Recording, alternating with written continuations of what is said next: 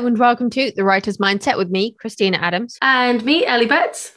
Each week, we're here to bring you the strategies and advice you need to achieve your writing and publishing goals. And this week, we're talking to Kristin N. Spencer about copy editing.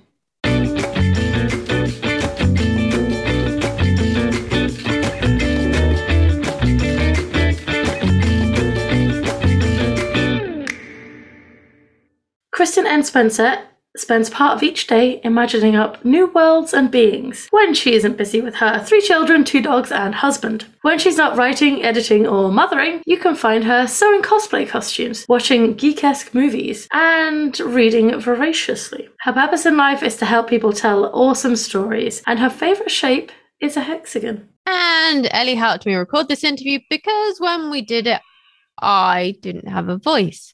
And I'd already rescheduled more than once. It was some much needed peace and quiet in Christina's household. Yeah, my boyfriend wasn't complaining. Probably enjoyed it, to be fair. no comment.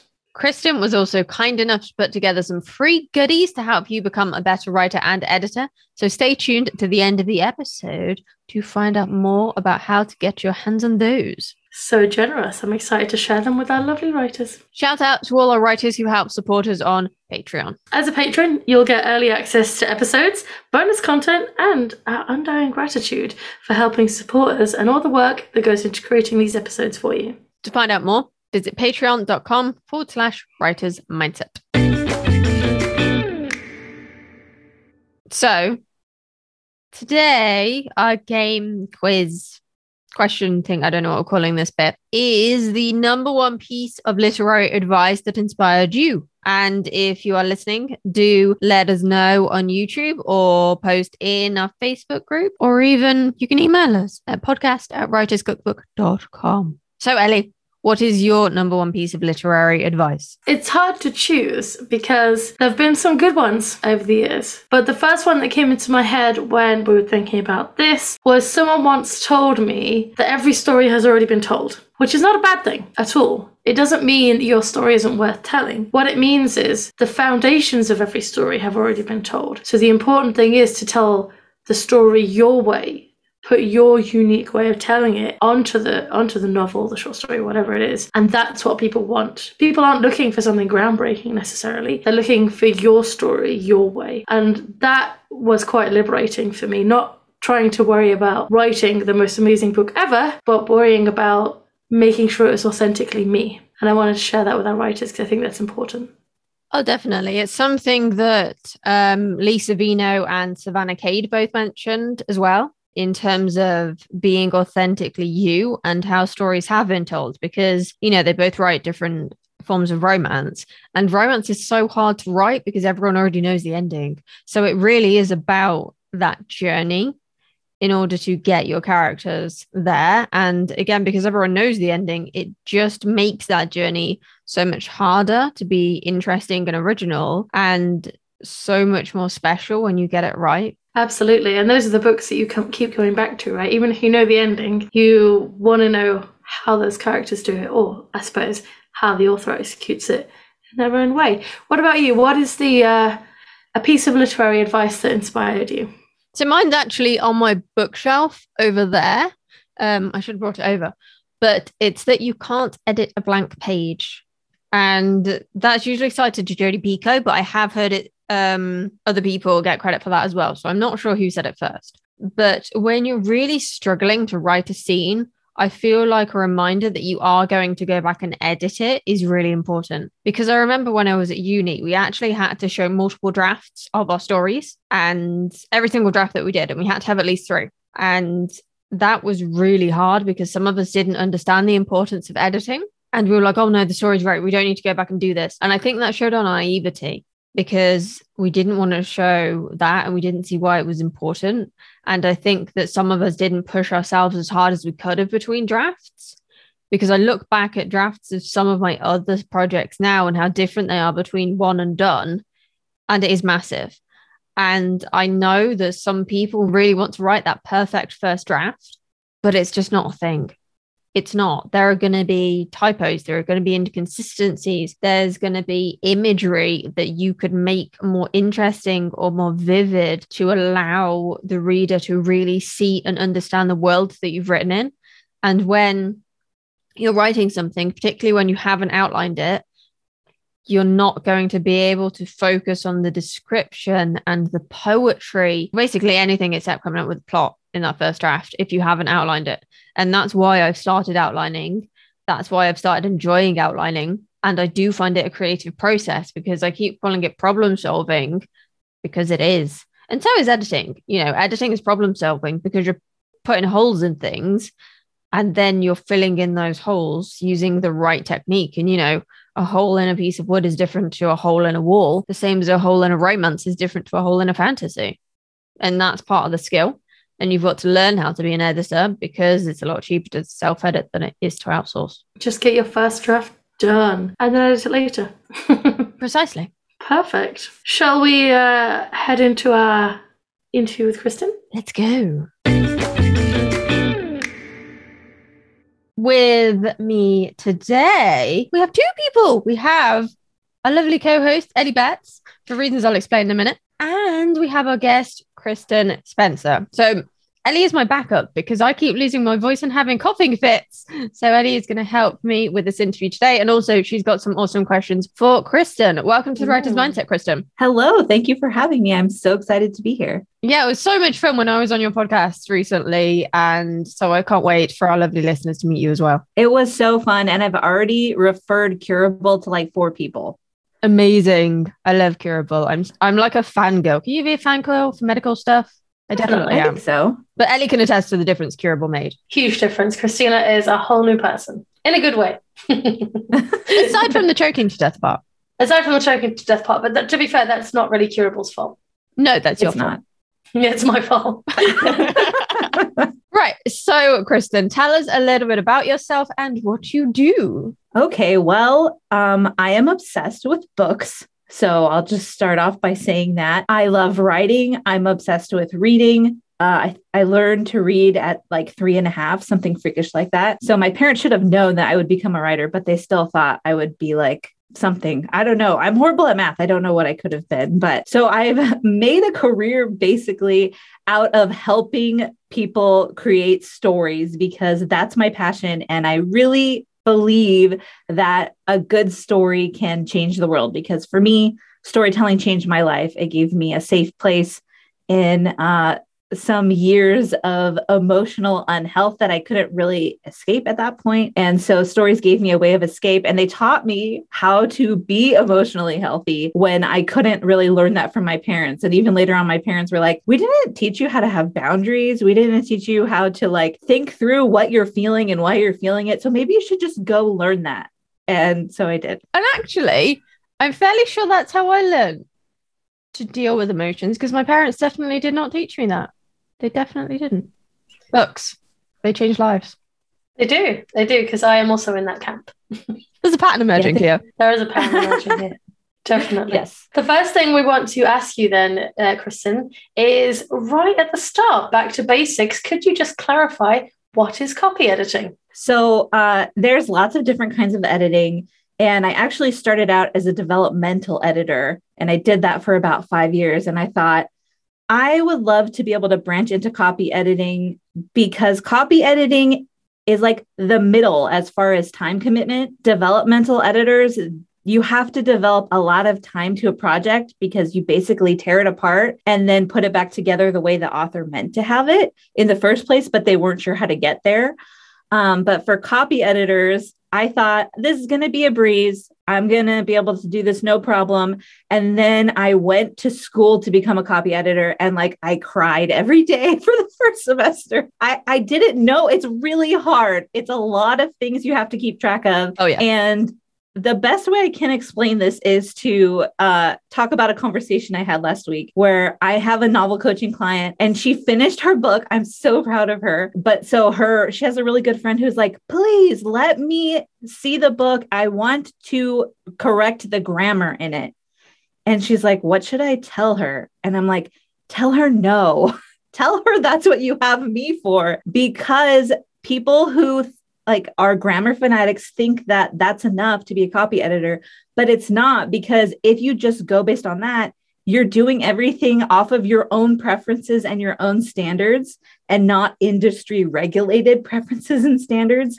So when you go to copy editing school, they teach you how to create things like style guides and to use the Chicago Manual of Style, or if you're writing, you know, more journalistic type writing or articles, you would use AP style. So the, and then US has different style books than the UK. Australia does whatever they want.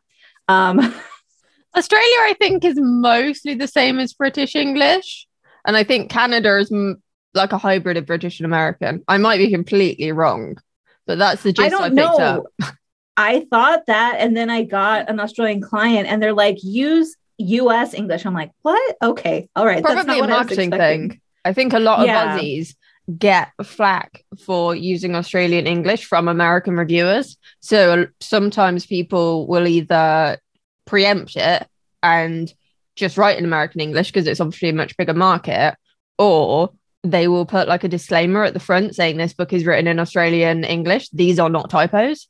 And I've known some Brits to do that as well. I'm not even like joking. There are so many discussions in author Facebook groups. What language should I use? Should I preface this? And I, I usually end up mentioning the location in the first chapter of my book. So I feel like that has me covered. If you don't understand that this is Nottingham and people use weird words like Nesh, then like I didn't know what Nesh meant until two years ago, you know? Really? You've never heard Nesh before?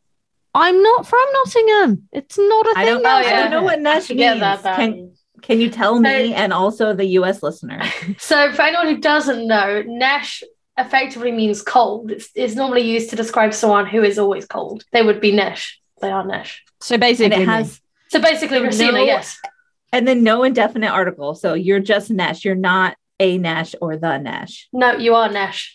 Yeah, the, okay. the thing I hear people say a lot is I'm going to sound really stupid when I say this because I'm quite posh, but usually I hear people go, In it Nesh?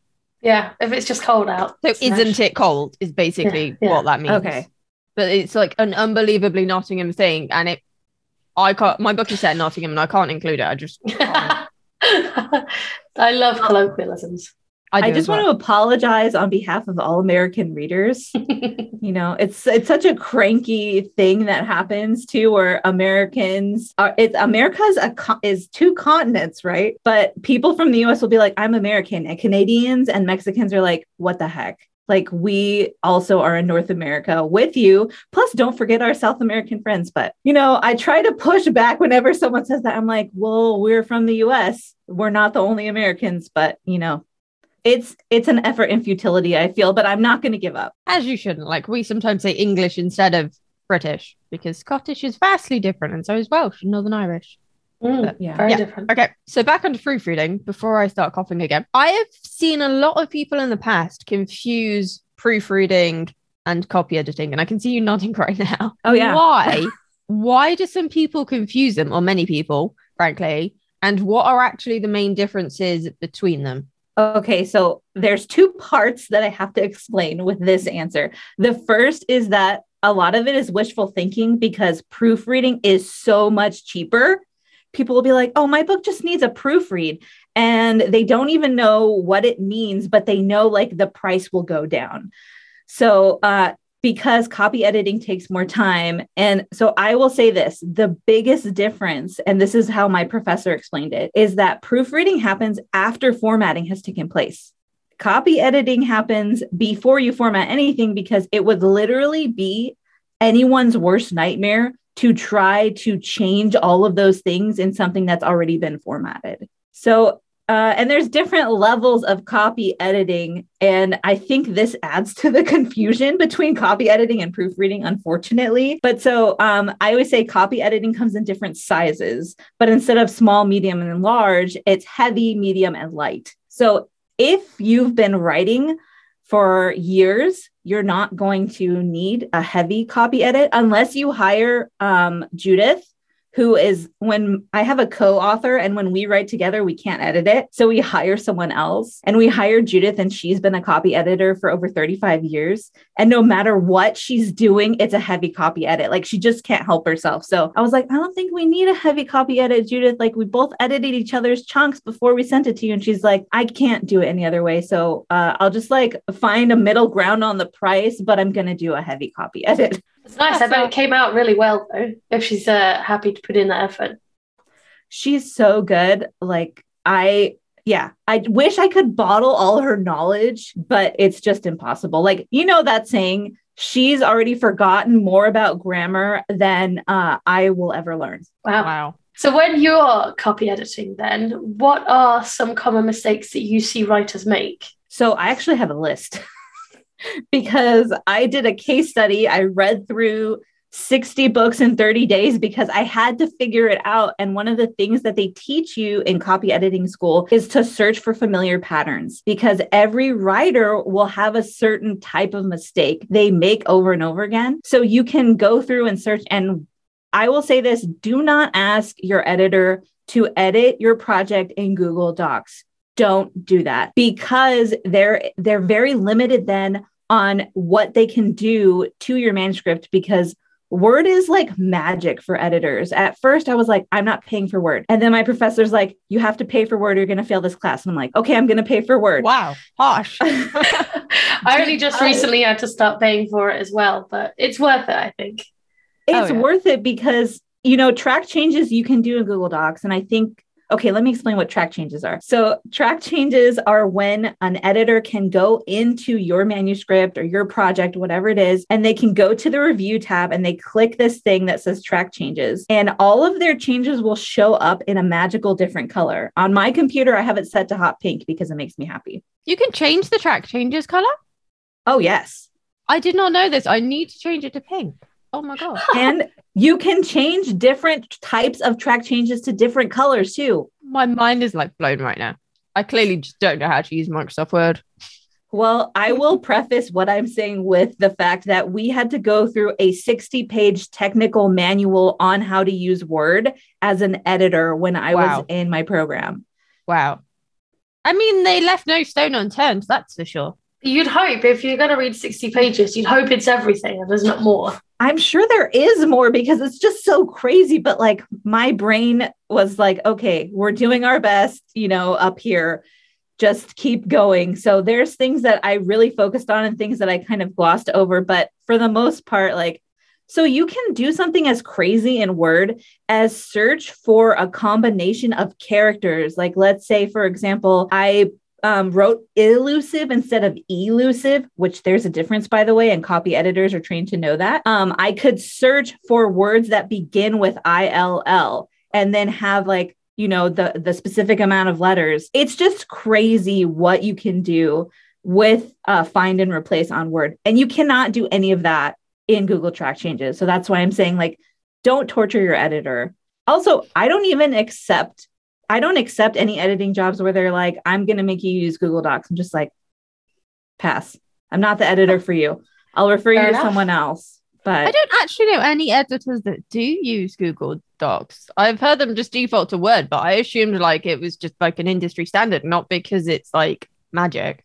it really is like magic. And so basically, that I know I'm skipping ahead a tiny bit, but a red flag for you if you're hiring an editor and they're like, Google Docs is fine. That's, yeah, that's a red flag. No, you don't want that. You need someone who knows how to use track changes because you're going to spend less money with them because they're more efficient. Yeah. And for anyone who's going, oh my God, I write in Scrivener or I write in Pages, you can convert pretty much anything to Microsoft Word. You can convert Google Docs to Microsoft Word as well. There is no excuse to say you can't work with Microsoft Word, even if you don't write in it. Yeah, and I write in Scrivener, and then when I'm finished, I export everything to Word. To Word, I go in, I clean it up so it looks pretty for my editor, and then I send it away. And this is also something you should never do, or if you do expect it to be changed, never send a single space document to your editor because it makes their eyes burn. Like you have to have the space. It helps when you're looking at it and you see all the track changes. If they're all shoved next to each other, it's just completely overwhelming.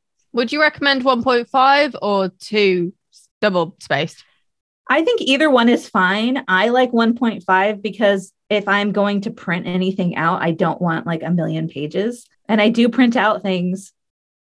I know that's old school, but for my own stuff, I print it out and I hand mark it, which there's like this whole crazy uh, guide that tells you how to hand mark editing projects still. And we're still using it. Editors still use it. They still have to learn how to do it and they get tested on it in editing school. So it's not a completely digital world, which I appreciate because for me, I need that tangible, tactile connection to what I'm working on, especially if it's my own project. Yeah, I get that. I think everyone is different. Like I don't print anything out um for two reasons.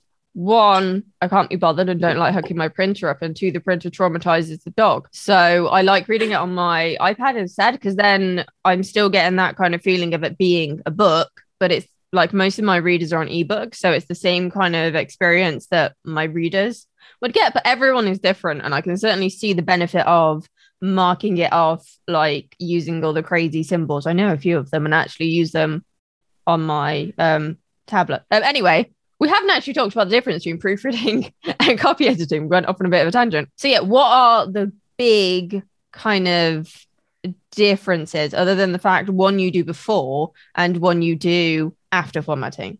So the thing that people don't understand is proofreading cannot happen until copy editing happens because proofreading you're going through and you're looking for those last few mistakes that made it through the copy editing process uh, and I will say this robots suck at editing things. Like Grammarly introduces way more mistakes than it does fix things, especially if you're a newer writer. Like it will oh delete gosh. every use of had, and then you have no further past tense in your project, and you're like, what happened?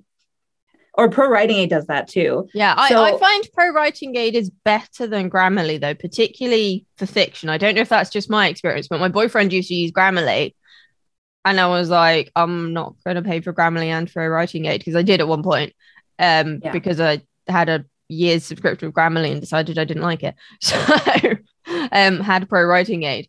But I certainly found Pro Writing Aid is more useful for fiction writers and picks up on more. It's not perfect because it's a robot, right? But it's slightly more accurate and more open to nuance, I would say. So this is what I would say regarding Pro Writing Aid if you first, if you're just writing, like this is your first year doing it, get a year subscription. Don't pay for the lifetime one. I made that mistake. so I have it forever, even though I don't use it at all anymore. Um, but track what kinds of language you're using. It is a great way to help you understand that you're using way too many adverbs, like way too many. And that's one of the common mistakes that I see authors make all the time and especially in uh, said tags, which, if you don't know what a said tag is, it's the part of the sentence that comes after dialogue and it tells you who said the thing. Or we have also action tags, which indirectly tell you who said the thing by showing you what they're doing. But so don't ever use adverbs in those. You don't need them, they're not adding information. And Pro Writing Aid really um, helped me realize I don't need 23 adverbs in one scene. Ouch. And yes, that really happened. 23 in a scene is quite impressive. I know. I was like, am I doing this on purpose? What's going on? One one thing I've found is the dialogue someone says should convey their mood. Um, so then you don't need the adverb. Um, and if your dialogue isn't conveying that, then you might need to study dialogue. We've got a course on that, by the way, if you want to check it out. Um, oh, we also have a pro writing aid discount, um, which I will stick in the uh, show notes. Oh, pro writing aid is also useful for knowing when you're using passive voice, and it kind of yeah. oh my god, yeah. about that. It really helped me with my passive voice, and it still does because some of my clients actually kind of like passive voice, but you don't want to use it too much because then it makes the post sound like it's in a monotone and I don't know what to say in a monotone, but it just makes the post really boring because you've got to kind of find that fine line between writing in passive voice and making it really boring. Right. So in copy editing school, they taught us this trick. If the action being acted upon is more important than the character in that scene, you can use passive voice. Otherwise, forget it. Useful to keep in mind. I, I'm telling you, like copy editing school, I learned way more about writing than I have in any writing program I've been through or experienced. I learned more about writing in the one year of copy editing training than I did in four years of my comparative world literature course in university. That doesn't surprise me. That really doesn't surprise me. I didn't learn how to structure a story in my creative writing degree, and I studied creative writing for four years and then had to basically self teach myself plotting. That makes me so sad. I think we had like one class when on it when I did my BA and one class on it in script writing. And I didn't pay attention to it in script writing because at this point I'd realized I didn't want to be a script writer, mm-hmm. which was a stupid approach to take. I still should have paid attention. But I was also kind of, oh no, I don't need to plot a story. It makes it less creative. And if you're in that camp, like go listen to Christina Stanley's podcast interview that we did last, I think August, July, September, last summer, because she explains the science behind storytelling. And there is an amazing science behind it that's really fascinating if you're in psychology. And basically, if you don't hit certain notes, then you're just going to upset readers, listeners, both. Everyone. Everyone yeah. involved. Everyone's going to be annoyed at you if you don't hit those story beats for a reason. Same as if you don't structure your romance in a certain way, you're going to annoy people. Yes. And then if you're thinking, well, I know of these authors who break those rules, I would say to you, they already had an established audience and fan base before they tried to do that because there's no way they would have gotten signed or they would have had adequate sales if they had started out that way. Exactly. So then, in which case, if any of our lovely writers listening want to become better at their own copy editing, how can they do that? So I'm going to make a distinction here. I would say that when you are editing your own work, I would not call it copy editing. Even me, okay. when I'm editing my own work, it's not copy editing because actually you have to use a different part of your brain that is so like on this side you have editing and on this side you have writing and when you've written something your brain automatically will engage the writing part even when you're going back to make self edits. So that's what I would call it self edits. And that's how uh, I introduce it in my different books where I help writers understand the process because I had to write a book about this. I wrote it with my co author, Maria Muno Kalaki, but there was no book out there that explained like how do you get from writing a scene to self publishing your own novel? Who do you need to hire? And what are the different types of editing? Like, I couldn't find anything that talked about editing enough. I felt like, and maybe I am obsessed with editing, I'll admit that. Uh, but that's something that writers need to know about. And so I would say, in order to get better at your self edits, and that's what I call it, you need to stop doing these six things. All right, are you ready? I'm going to give you a list. You have a yes. list. You prepared a list. I'm so impressed. I, I, have lists for everything. I can't help myself. I love it. I love I'm so it. excited. I'm excited for the list. I'm going to make notes. Okay. The first thing, so this is my list of what I call story killers, and this will cause a reader to stop reading your book immediately. And you never want that because do you know, Ellie, how many chances you get with a reader? No. How many do you get? One forever because they assume that whatever book they pick up from you is uh you know represents your entire collected work. Of course. And if they don't like that one why would they pick up the next one right? Right. And they've already Ooh. at this point usually they've trusted you with their money and they're deciding should i trust this person with my time? Because time is our only non-renewable resource. We can't get any back. That makes sense. Okay. So this is the list. These are the story killers. The first one is neglecting your hook. You have to have a hook. And this is how I can tell whether or not someone has worked with an editor at all. They have no hook for like five pages, or they have no hook in their entire book. And I'm just like, who let you do this? Who said this was okay? Because, oh, go ahead. I was gonna say I've definitely picked up a couple of books like that and thought I I I, I can't read this. I, I just can't.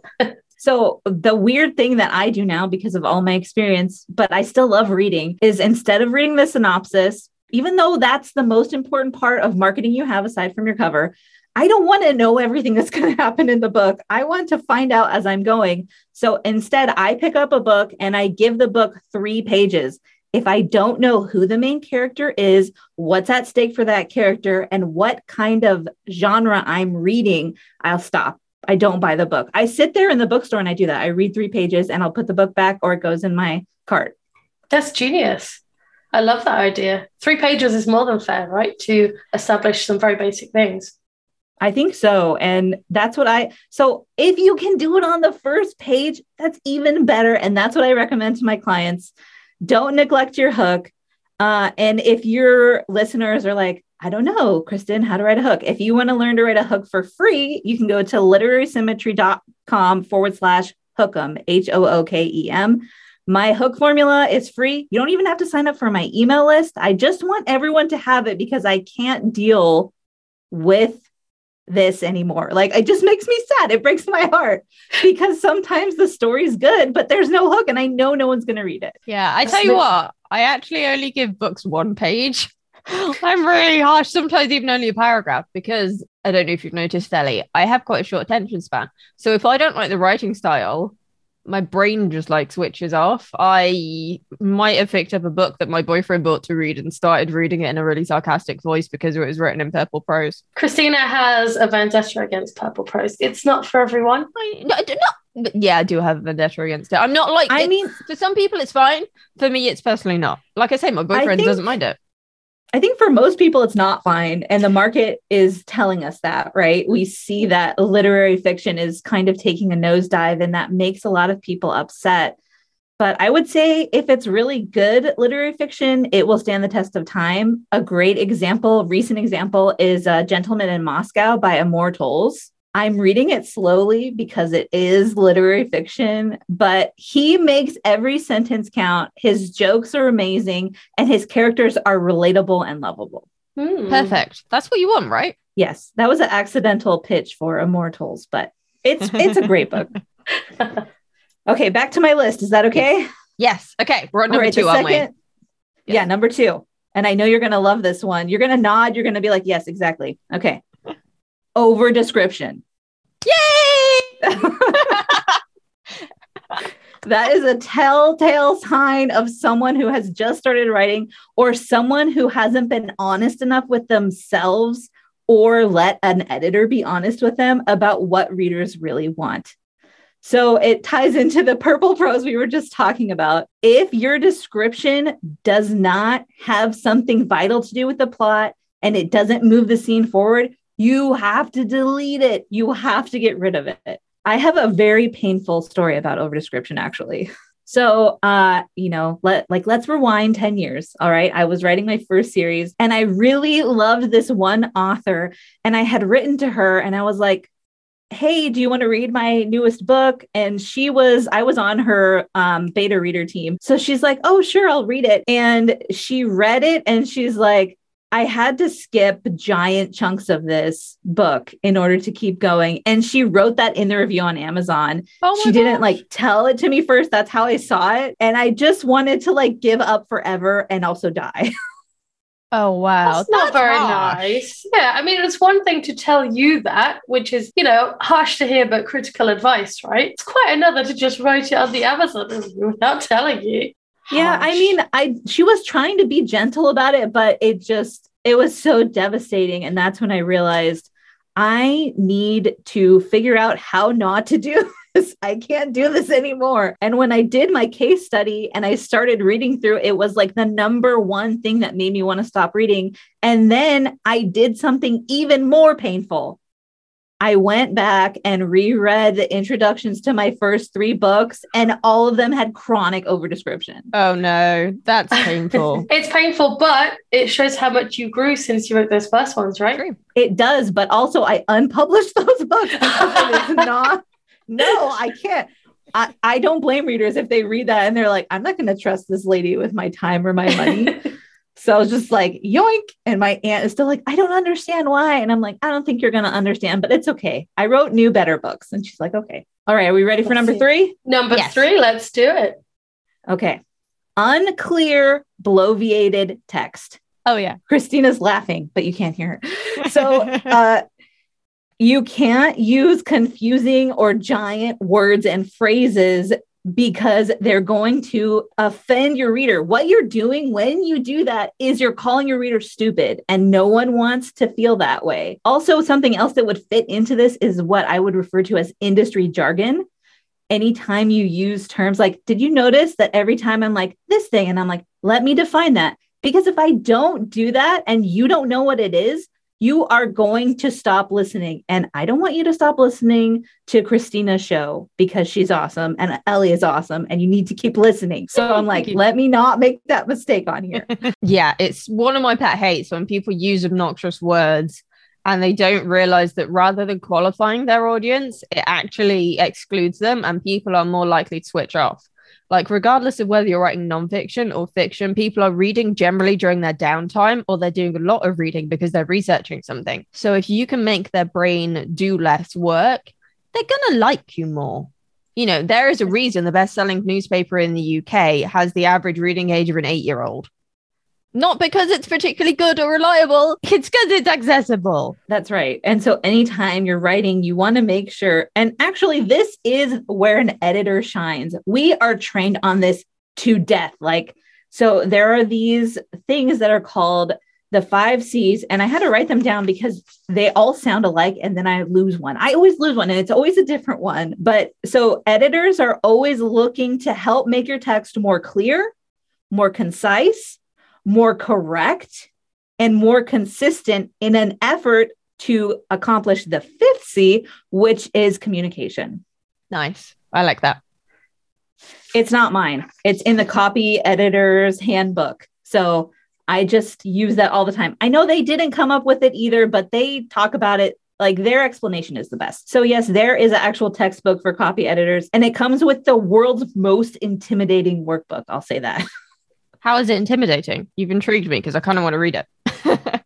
so I the textbook is great. I would read it alone, but every time we had to do an exercise out of the workbook, I just wanted to die because they purposefully mask mistakes. They purpose like they make it as complicated as possible for you to figure out everything especially the further on you go in the workbook. So in the beginning, I was like, okay, I can do this. And then towards the end, I was like, oh no, I missed this mistake. I missed this thing of plagiarism, which uh, that's also an editor's job. So if you plagiarize something and you give it to a copy editor, they're going to say, hey, you need to change this or we're not finishing this transaction because that's dishonest. So it's not that we don't love you as a client, it's that we have integrity ourselves and plagiarism is junk and you shouldn't do it. Definitely. So, number yes. four is head hopping. I know people are going to get mad. People always get mad when I bring this one up and they're like, How dare you tell me not to do this? But okay, remember, one of the jobs of an editor is to get rid of all confusion. And this is very confusing to the reader. And I did this in my first, in my second book.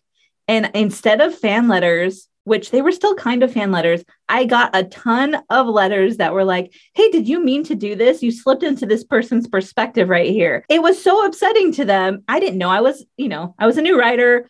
I just didn't know what I was doing. But this is one of the things that will stop readers because it confuses them. And also, they feel like you haven't put in the effort to show that the perspective has changed. I find it less immersive when I read a book that does that and I know one of the arguments I hear from people when you tell them not to do it is, oh, but so and so trad published author does it.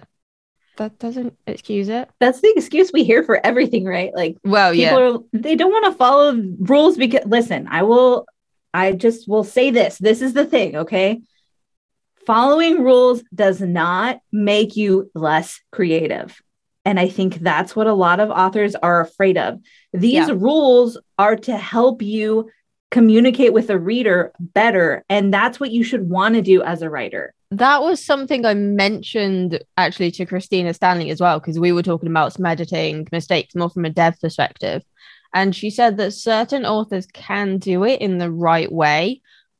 But I think it is one of those cases you have to know the rules before you know how to break them, in the same way that you have to understand the structure of a story to be able to break it apart or understand how poetry works to be able to break a poem apart or write your own that's not as rigid or kind of makes fun of a structure or plays with it, you know? Yeah, definitely. And uh, I, you know, when I was writing my newest book about writing, which is so meta. It's called Write Fewer Words, Tell Better Stories. But when I was writing that, I was reading A Tree Grows in Brooklyn by Betty Smith, which is like an amazing piece of American literature.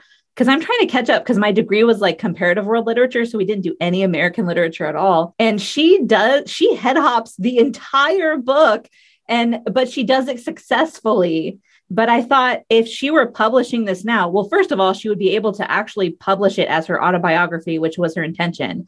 And the publisher said, This is too dark. You need to turn it into fiction. Wow. So she would have been able to do that, but also they would have told her not to do the head hopping. True. That is true. But if she's done it well, right, potentially it's worth studying that and considering why she's done it well, right? Yeah. So she basically took a James Patterson approach, who is the example that everyone uses when they say, I can do this. But the thing is, James Patterson isn't doing, he's not head hopping. He just doesn't have the title that says like the character's name above, but he lets you know every time he switches perspective in the first few words whose perspective you're in. And he does that either with a geographical location or something they observe about themselves or you know he can it's really easy to do with a said tag. If you have that person talk first and then you have some inner dialogue or inner discourse that shows this is in their perspective. Yeah, which shows there are ways to do it. It's just about understanding it and making it as accessible to your reader as possible because ultimately that's the point of copy editing. Right. And it also depends on the target audience for your book.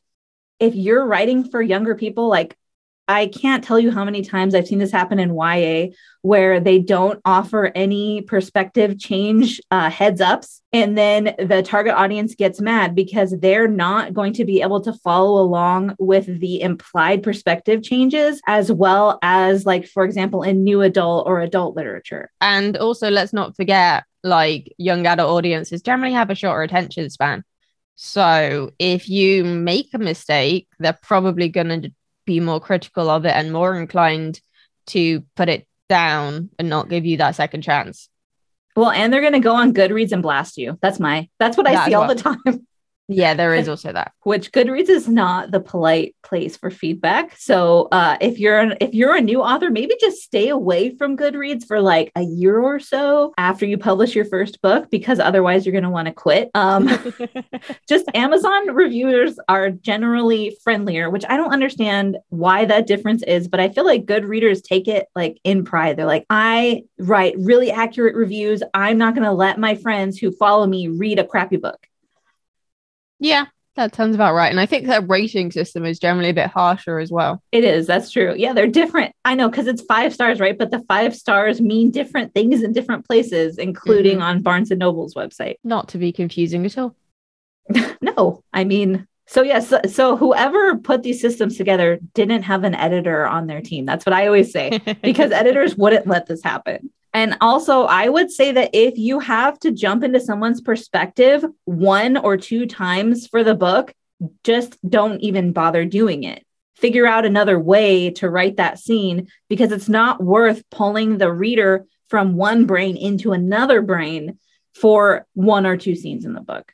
Yeah, I agree. I actually very nearly did that for my most recent book, The Mummy's Curse. And I was going through and editing it because I was like, I've got to write these scenes to see if they work. And if they don't work, I could cut them. And I went through them and went, shit, they don't work. But I had to write them to have that understanding. And now I can just use them as bonus content for my mailing list or blog. Yeah. Anytime you write something, it's not a waste. And uh, a lot of writers that I coach or work with and they're new, they will be like, but Kristin, I can't, I just can't delete it. And I'm like, that's fine. Make a, if you're using Scrivener, make a folder for deleted scenes, put it in there, and you're not deleting it. You're going to keep it forever. Or if you're working in Word, you know, create a different document, put those in there and save them because that will give you permission emotionally to take it out of your book, but to move forward. Yeah. Who was it we were talking to, Christina, who called them outtakes? They have them as a separate oh, thing and just um, calls them um, outtakes for their book. Like it's a movie that they've edited or something. I can't remember. Who was it? Oh, I'm terrible. I can't remember, but that sounds really familiar. I was listening to something the other day when they were called it outtakes, basically, which I just thought was the best concept for having. Yeah. I, I do think that because like The scenes I wrote for the Mummy's Curse and Ben's perspective are really cute and they're really funny and they obviously flesh out his character, but they don't serve a purpose in the story. And so I was like, people who are interested in the books will probably be interested in reading these extra scenes, but there's no point including them in the book because they're just adding fluff to it and it's already quite a complicated plot. They're just slowing it down the first thing that happened when you said that is my brain switched into marketing mode. And I'm like, why not have that as an email magnet lead at the end of the story? That's a good idea. I should use that as a lead magnet. I've got a short story at the moment, but cutting those scenes and putting them into something is a very good idea. Because readers love extra scenes after the fact. They don't like it when they're they interrupt the pacing, which is a whole nother thing that I'm not going to talk about right now. Pacing is very important. But you know, when it's an extra treat at the end of the book, they love it. Yes, I'm definitely going to do that. I need to add that to my to-do list. Okay, so we what number were we on? Were we on? We're, now we're on number five. Yes. Okay. And this is the biggest one. Well, over description's big, but this is something. Wow, I just can't. I'm just going to jump into it. It's tense jumping. Yes, big one, huge one. Right. And so I've gotten like publicly screamed at over this because the person got so upset because I was defending their editor, right? I wasn't the editor. And in my brain, I was just like, they're trashing this editor. It's not fair because they said, well, the editor took all the artistic vision out of my piece by changing the tenses so that they all were the same. And I was like, what? But that's their job. That's their job to do that. It's your artistic vision to change tense. Do they have like a DeLorean or something? Yay. Back to the Future reference. I really love how geeky Christina is because I'm really geeky too. Ellie, are you geeky? Oh yes. okay, so we just don't talk Marvel to her because she still hasn't seen some of the later films. I'm behind on Marvel, but you know, Okay. All right. I won't spoil anything for you then because everything is so delicious. I'm obsessed. But so I don't understand where this idea came from. And if either one of you ever see some kind of origin story for this, please tell me because it's driving me insane. Uh, but you, like, I don't understand why newer authors think that the artistic thing to do is to start the book in present tense and then change it to past tense and keep it that way for the rest of the story. I am very grateful I have never witnessed this because having mm. a creative writing degree, the desire to tense jump was drilled out of me very early. Actually, I don't know if I ever did that because I think I had quite a harsh English teacher. But like, yeah, the point is our English, our creative writing teachers like, no, you don't do this. This is confusing. I don't know what the fuck is going on. It's basically what they would say. I am still guilty of doing this occasionally, but it's something I'm working on. But you do not, I think that's like an accidental thing. You're not hmm. saying like you're doing it for a creative reason. You just, oh no, when you're not, writing. It's not intentional. It's just, yeah, it's, it's definitely accidental when I'm writing. And this is where you've got beta readers like me. He will beat you over the head with a tent stick. I've been beaten by worse, I'm sure. yeah. And I just, I mean, I include examples of how to write in every single book I have and every single course I have because when it comes to tense, it can get confusing. And I have a friend who is a um, creative writing professor for a master's program in a college right near here. She's in my writing group. My writing group is crazy. Like I have her, we have the copy editor, Judith, who's been doing it for 35 years. Like if you ever want to be really intimidated, come to our writing group and submit something. Uh, uh, I might decline that actually. I might I'm glad pass for now. find it yeah, I didn't find it until I had been writing for like eight years, and that I'm glad because I would have just like left crying probably. Bar has been so, set. yes. Set. So, what is uh, number six on our list then? Number six is incorrect formatting. So, there are standards in the industry for how things should be formatted. And this is also one of the telltale signs of someone who has not hired a copy editor because people are like, I don't understand why you're so focused on this. But the truth is, this is part of communicating well with the reader because the formatting tells them what's happening. Uh, the formatting can give them hints as to what to expect. We need things like scene breaks, we need things like indents. Uh, if we don't have those, we don't, it's like trying to read an ancient Greek, basically where there's no punctuation, there's no titles. They had to use tablets, so they were like, we got to make every little thing count. But we we don't have to use tablets anymore, so we can use correct formatting. Exactly. And it does make a difference and it makes people's lives easier as well, right? Yeah, and I will tell you this: if you understand how to to correct your document well and properly, you're going to save yourself a ton of money on copy editing. Because if you don't do it, it's the copy editor's job. Do you really want to spend your money on their time to do something that you could do? Or do you want them to be able to find all those? You know, if I get a manuscript that um, is formatted well, the grammar's good, and everything seems to be pretty consistent, I can spend a lot more time really pushing the story aspect, which I'm also a developmental editor, but copy editors are trained to pay attention to what's going on in the story. And they can be like, hey, so you set this thing up here, but you never showed it to us. This is a good opportunity to have one or two lines about this to help build your character arc. It's it's up to you, right? You don't have to learn how to correctly format. But if you do, you're going to save, you will literally save yourself thousands of dollars in editing fees. Yeah, I think that's something that people forget. I've seen people like try to rush their first book, particularly towards the final stages. And so because they're rushing it, they they think they can skip copy editing or do a half-assed job um or do it themselves badly because they don't know what a copy edit is and then maybe they outsource it or they try to do a copy edit once it's been published and then like why is this costing me so much money why have i been quoted so much because you didn't do it to begin with? Because the editor's spending twice as much time on your manuscript because you didn't put the work in beforehand. Yeah, just like you're saying. I mean, and that's, you know, I'm fine. I'll get paid either way, but I that's not like the thrill of copy editing for me. It's like, let me put an indents and delete all these tab. Do not use the tab key. Please just stay away from it. You don't need it.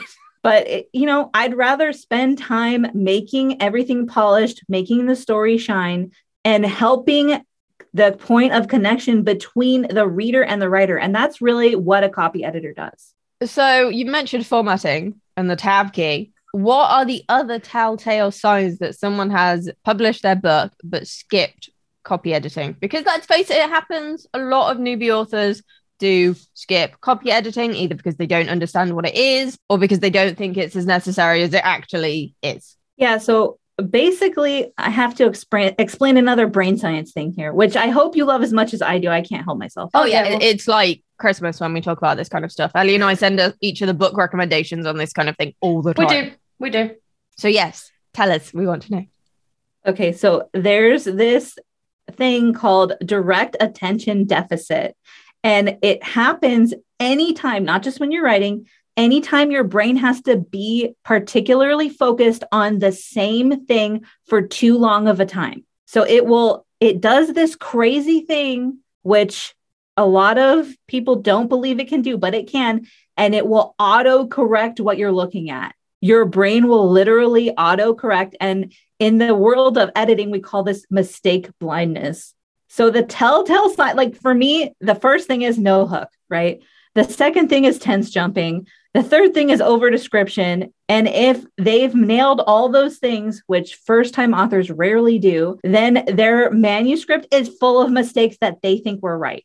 Are there any of those particular mistakes that you see occur regularly? The author's like, no, this is right. This is really, really right. And you're like, no. Well, I would say using adverbs in dialogue is a telltale sign that you're you don't know what you're doing. I'm sorry if that's harsh but um yeah a lot of authors will insist that that's correct. People will argue about indefinite articles right? They'll be like i don't need a there. I need that and i'm like no you don't because as a writer you might have forgotten the way that sentences are structured and basically, for the first six months of copy editing school, you have to go through and be able to parse everything, which if you've learned another language, you know instinctively how to parse something, but you might not think about doing that in your own language, your home language. And parsing is when you can take a sentence apart down to its like most basic structures like you're like I have a subject i have a verb i have a noun and then look here's an adjective you know all the fun parts of speech but when you're writing and you haven't thought about that in the language you're writing in for a long time, you forget the nuances. And a really common mistake is to um, use a singular verb for a plural noun or a plural uh, verb for a singular noun, which gets way more tricky in British English because you like to use singular verbs for certain collective nouns, which I had to learn the list in copy editing school. I don't know what you're talking about. British English isn't weird or confusing at all. well, Give American an example, if that's okay. For a team, you would use singular, but in American English, we would use plural. Do it. Or is it opposite? So Manchester are going to play and we would oh, say like, Manchester uh, is. Oh, yes, I see what you mean. I do know a lot of Brits who get annoyed at that though when you do that. They're like, no, a team or company is one entity. So you use the right. singular, and some people get very like they would die on that cross basically if you don't use the singular. Because when I used to work for my old job, I posted something on social media and I said, like, the company are. And they're like, no, it should be is. And I got a massive Twitter rant about my grammar. and my boss was just like, ignore this idiot. You're like, uh, maybe where you are, that's how it works. But here, that's not how it works. And that's why you pay a copy editor because they mm-hmm. know these differences. Like I had a friend who was writing a thesis and he sent it to me. And the first thing I messaged him back, I was like, Are you doing this through a school in England? And he's all, Yes. I was like, Okay, because I could tell from the way he was writing it. I went to uni with someone uh, doing my MA. She was American and she wrote everything in American English rather than British. Um, and luckily, one of our lecturers was married to um, an American. Um, so he, you know, we kind of had an understanding of it. And he said, it's absolutely fine if you want to do that, but be consistent with whatever you choose. And it's why, like, when someone sends me something written in British English and they're using double quotation marks, I go off on a bit of a rant about publishing standards because I've been like beaten with that stick a few times as well. Yes, you have. Well, the thing is, schools teach you to yeah. use double quotation marks, but they then do. you study creative writing or you read like um Hart's Manual or whatever it's called. That's the English version anyway.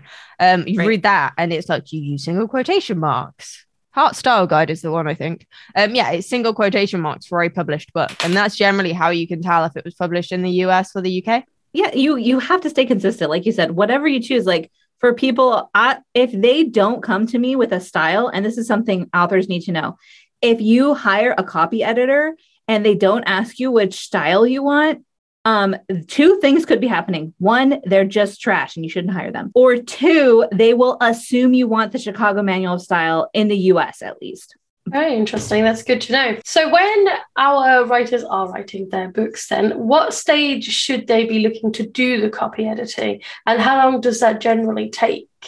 You have to start thinking about it a couple months before you want to publish because after copy editing, and I think a lot of people make this mistake, they're like, I'll get it copy edited the month before it's supposed to come out. No, don't do that. because you need to be thinking a few months out because copy editing takes two rounds. So the first round, the copy editor will suggest all the changes. And this is something else that the author is always the boss. Even if someone wants to keep something incorrect grammatically, in their book, I have to do that. I have to honor that wish. I can explain to them why I would prefer for them to change it. But at the end of the day, it's their choice. And if you have an editor who's like, I insist either change this or I'm not working with you, fire them and find someone else because you need someone who's going to be on your team to interpret what you're writing for the reader. And that means that your voice matters and you have ultimate say. Do you find it hard knowing that the author has that veto power and they might be fighting against something that is technically wrong, but they are desperate to keep it in? I kind of had to stop feeling that way or I wouldn't have my job right now. Um, but also, I think if you're a, a writer, which I am, I write, I just write all the time. I'm always writing. And because I know how I would feel if someone forced me to do something with my book that I like, I had an intuition that this was right, then I would feel really bad. But I think that's the point of an editor is they have to be able to understand the author's intentions and then they can meet them where they're at and say, if this is your intention, this would be a great change and this is the correct way. This is going to carry across what you wanted. So, one thing that I am not going to say I will, you know, like ride or die, but I hate it when care when authors give characters numbers as names. And I love science fiction and that this is a really common thing to do in science fiction unfortunately. So they'll do that because they want to show that the government power is detached from the individual humans or aliens or whatever else. But the problem is then also the reader's disconnected from them because as humans, we like giving things names, right? Like we name our pets and then that's such a dear name to us forever from that point on. So I've definitely like pushed that one a little further because it's important to get that connection or else the reader's not going to care. And I know the author has put all this work, especially like world building and all that. I'm like, you don't want to throw this away because of this one thing you're trying to show when you could show it a different way. So, like, that's basically you want an author who I always say you want someone you like arguing with because you're going to argue. And at first, that feels really horrible. Like, this is what I do when I get a manuscript back as a writer. I will go through, I read all the track changes alone by myself, and then I wait three days and go through them again because at first all my sensibilities are offended but then i need to like take space and remember this editor cares about what i'm doing or they wouldn't have taken this job and they care about the reader. So i need to take seriously anything they say. It's a slice of humble pie for sure. Uh, i don't know what humble pie tastes like. I imagine it tastes something like marshmallows. That's what I want to think that it tastes like. My brain was thinking much more bitter than that. yeah, I, I would assume humble pie oh, tastes man, like anything. it's good for you, happen. but isn't good for, but it doesn't taste nice. So uh, you should plan about three months out from your project, but longer if it's more than 80,000 words, I would say. Um, and you need to get a contract with a copy editor at least six months to a year before you need them because they're mostly booked out at least six months um, because they need to know what's coming in so they can plan accordingly.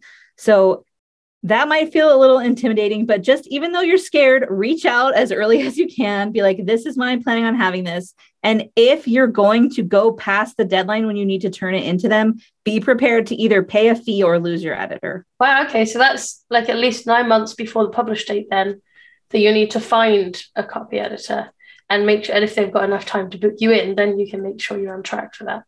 Right. And you, there are copy editors you will find last minute, but they're not going to be as high in quality or they might be brand new.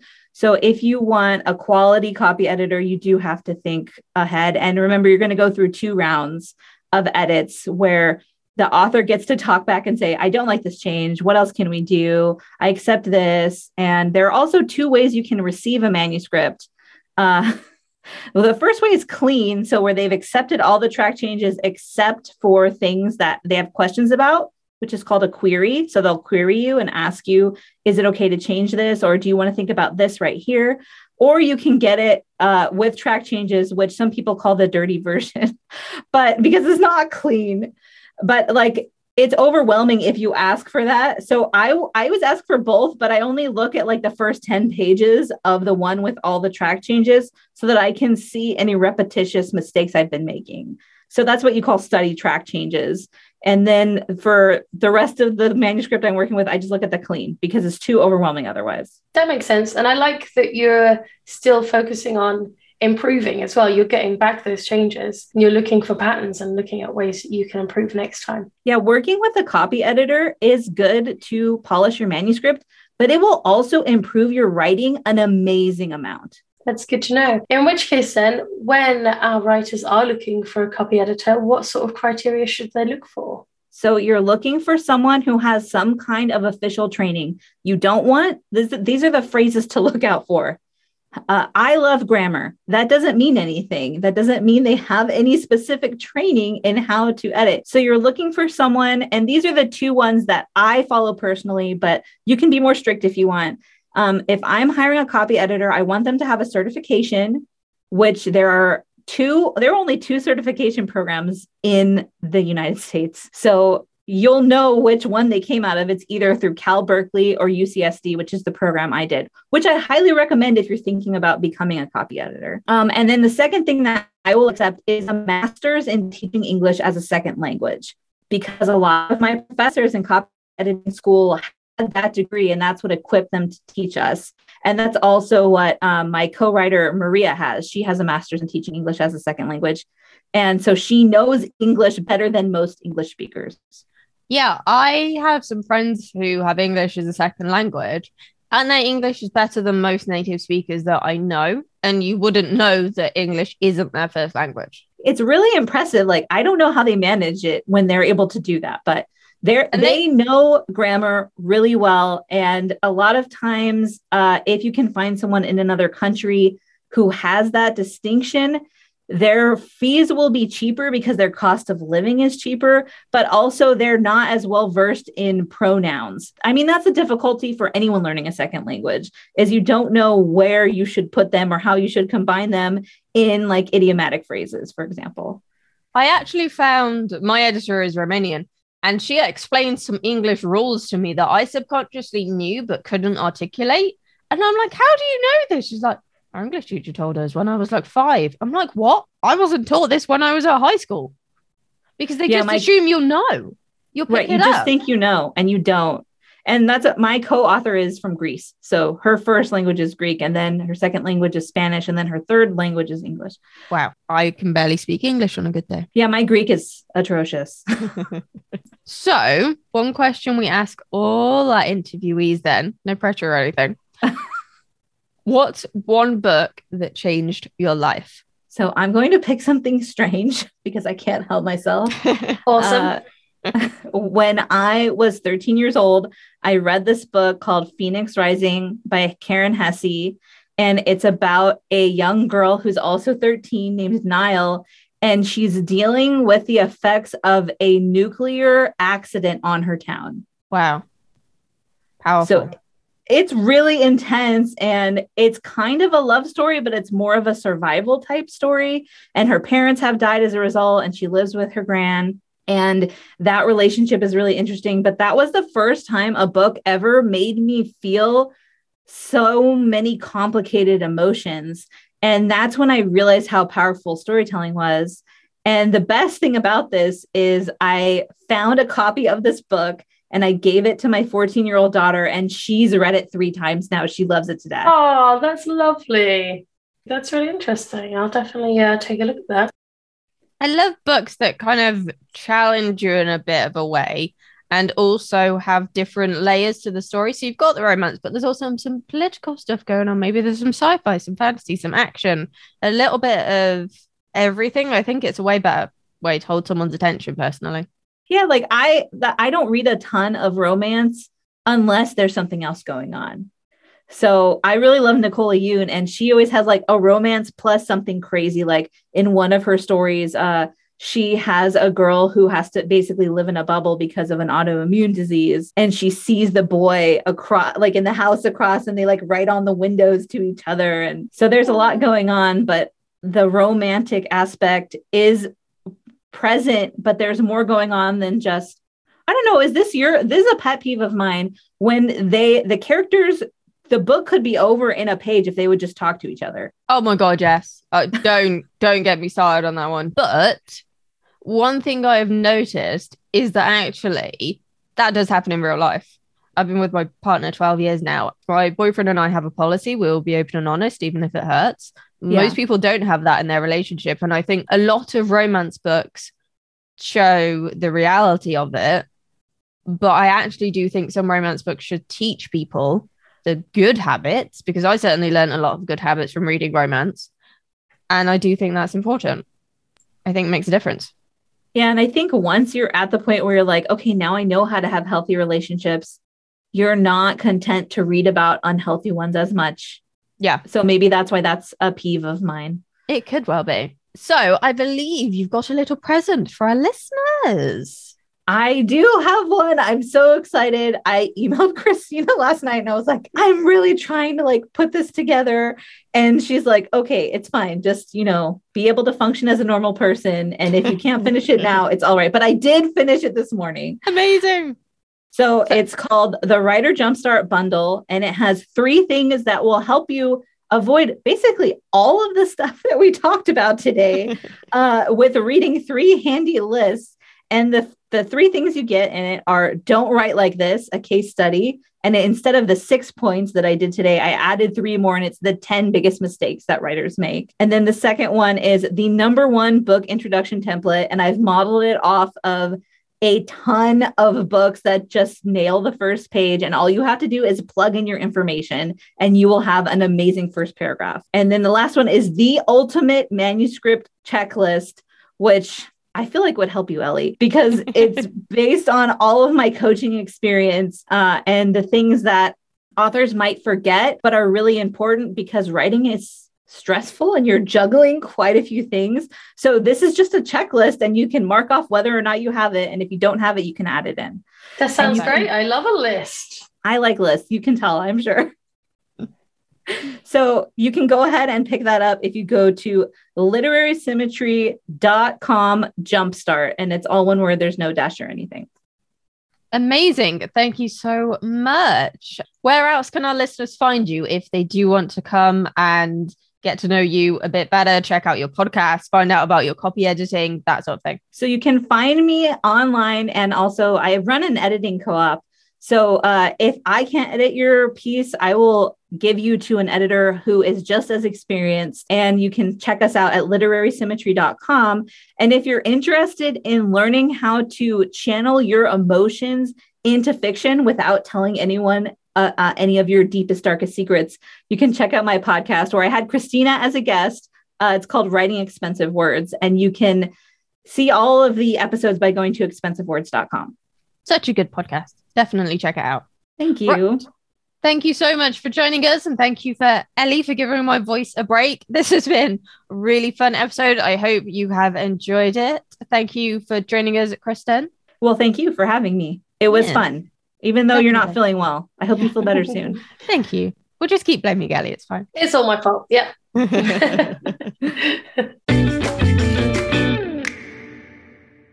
Did you find this episode enlightening? Don't forget to hit that shiny, shiny subscribe button so that you never miss an episode. If you're watching on YouTube, make sure you hit like and subscribe. It helps other writers find us and lets us know what kind of content you want more of. And you can support the writer's mindset over on Patreon for less than your favorite coffee a month. Join us to listen to bonus content to help you improve your craft and mindset, get early access to episodes, and much more. Visit patreon.com forward slash writer's mindset today to come join us. See you next time keep rising.